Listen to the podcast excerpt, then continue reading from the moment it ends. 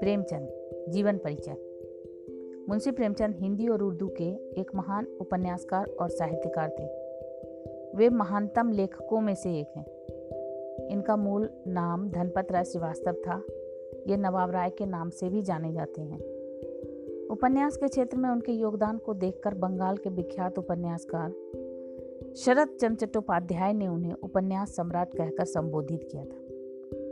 प्रेमचंद ने हिंदी कहानी और उपन्यास की ऐसी परंपरा का विकास किया, जिसने पूरे साहित्य का मार्गदर्शन किया। एक पूरी पीढ़ी को गहराई तक प्रभावित कर प्रेमचंद ने साहित्य की यथार्थवादी परंपरा की नींव रखी। उनका लेखन हिंदी साहित्य की एक ऐसी विरासत है, जिसके बिना हिंदी के विकास का अध्ययन अधूरा होगा। वे एक सचेत नागरिक, संवेदनशील लेखक, कुशल वक्ता तथा सुधी संपादक थे। बीसवीं सदी के पूर्वार्ध में जब हिंदी में तकनीकी सुविधाओं का अभाव था, तब इनका योगदान अतुलनीय रहा। उनका जन्म 31 जुलाई 1880 को वाराणसी के निकट लम्ही गाँव में हुआ था। उनकी माता का नाम आनंदी देवी तथा पिता मुंशी अजायब राय लम्ही में डाक मुंशी थे। उनकी शिक्षा का आरंभ उर्दू और फारसी से हुआ। पढ़ने का शौक उन्हें बचपन से ही लग गया। तेरह साल की उम्र में उन्होंने तिलस में होशरुबा पढ़ लिया। मैट्रिक की परीक्षा उत्तीर्ण करने के बाद वे स्थानीय विद्यालय में शिक्षक नियुक्त हो गए। नौकरी के साथ ही उन्होंने अपनी पढ़ाई जारी रखी। अंग्रेज़ी, दर्शन, फारसी और इतिहास के विषय को लेकर इन्होंने इंटर और बीए पास किया। बीए पास करने के बाद ये शिक्षा विभाग में इंस्पेक्टर के पद पर नियुक्त हुए। बाल्यावस्था में माता पिता का देहावसान हो जाने के कारण उनका प्रारंभिक जीवन संघर्षमय रहा।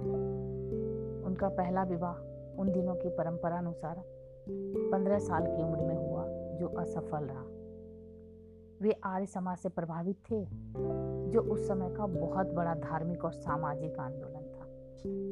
उन्होंने विधवा विवाह का समर्थन किया और दूसरा विवाह बाल विधवा शिव रानी देवी से किया। उनकी तीन संतानें हुई, श्रीपत राय, अमृत राय और कमला देवी श्रीवास्तव।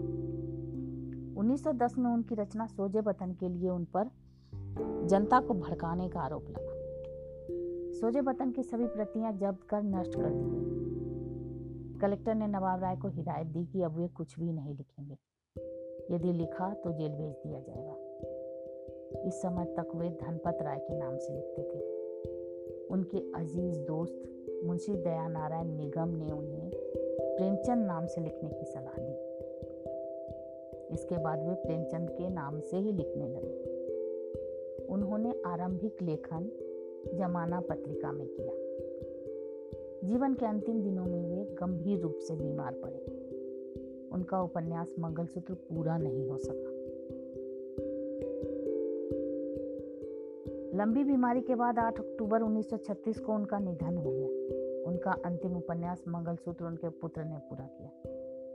तो ये था हमारे महान उपन्यासकार, कहानीकार प्रेमचंद जी का संक्षिप्त जीवन परिचय।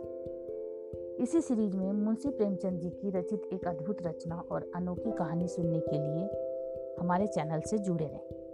और अगर आपको आज का परिचय प्रभावित लगा हो तो हमारे चैनल को सब्सक्राइब करें।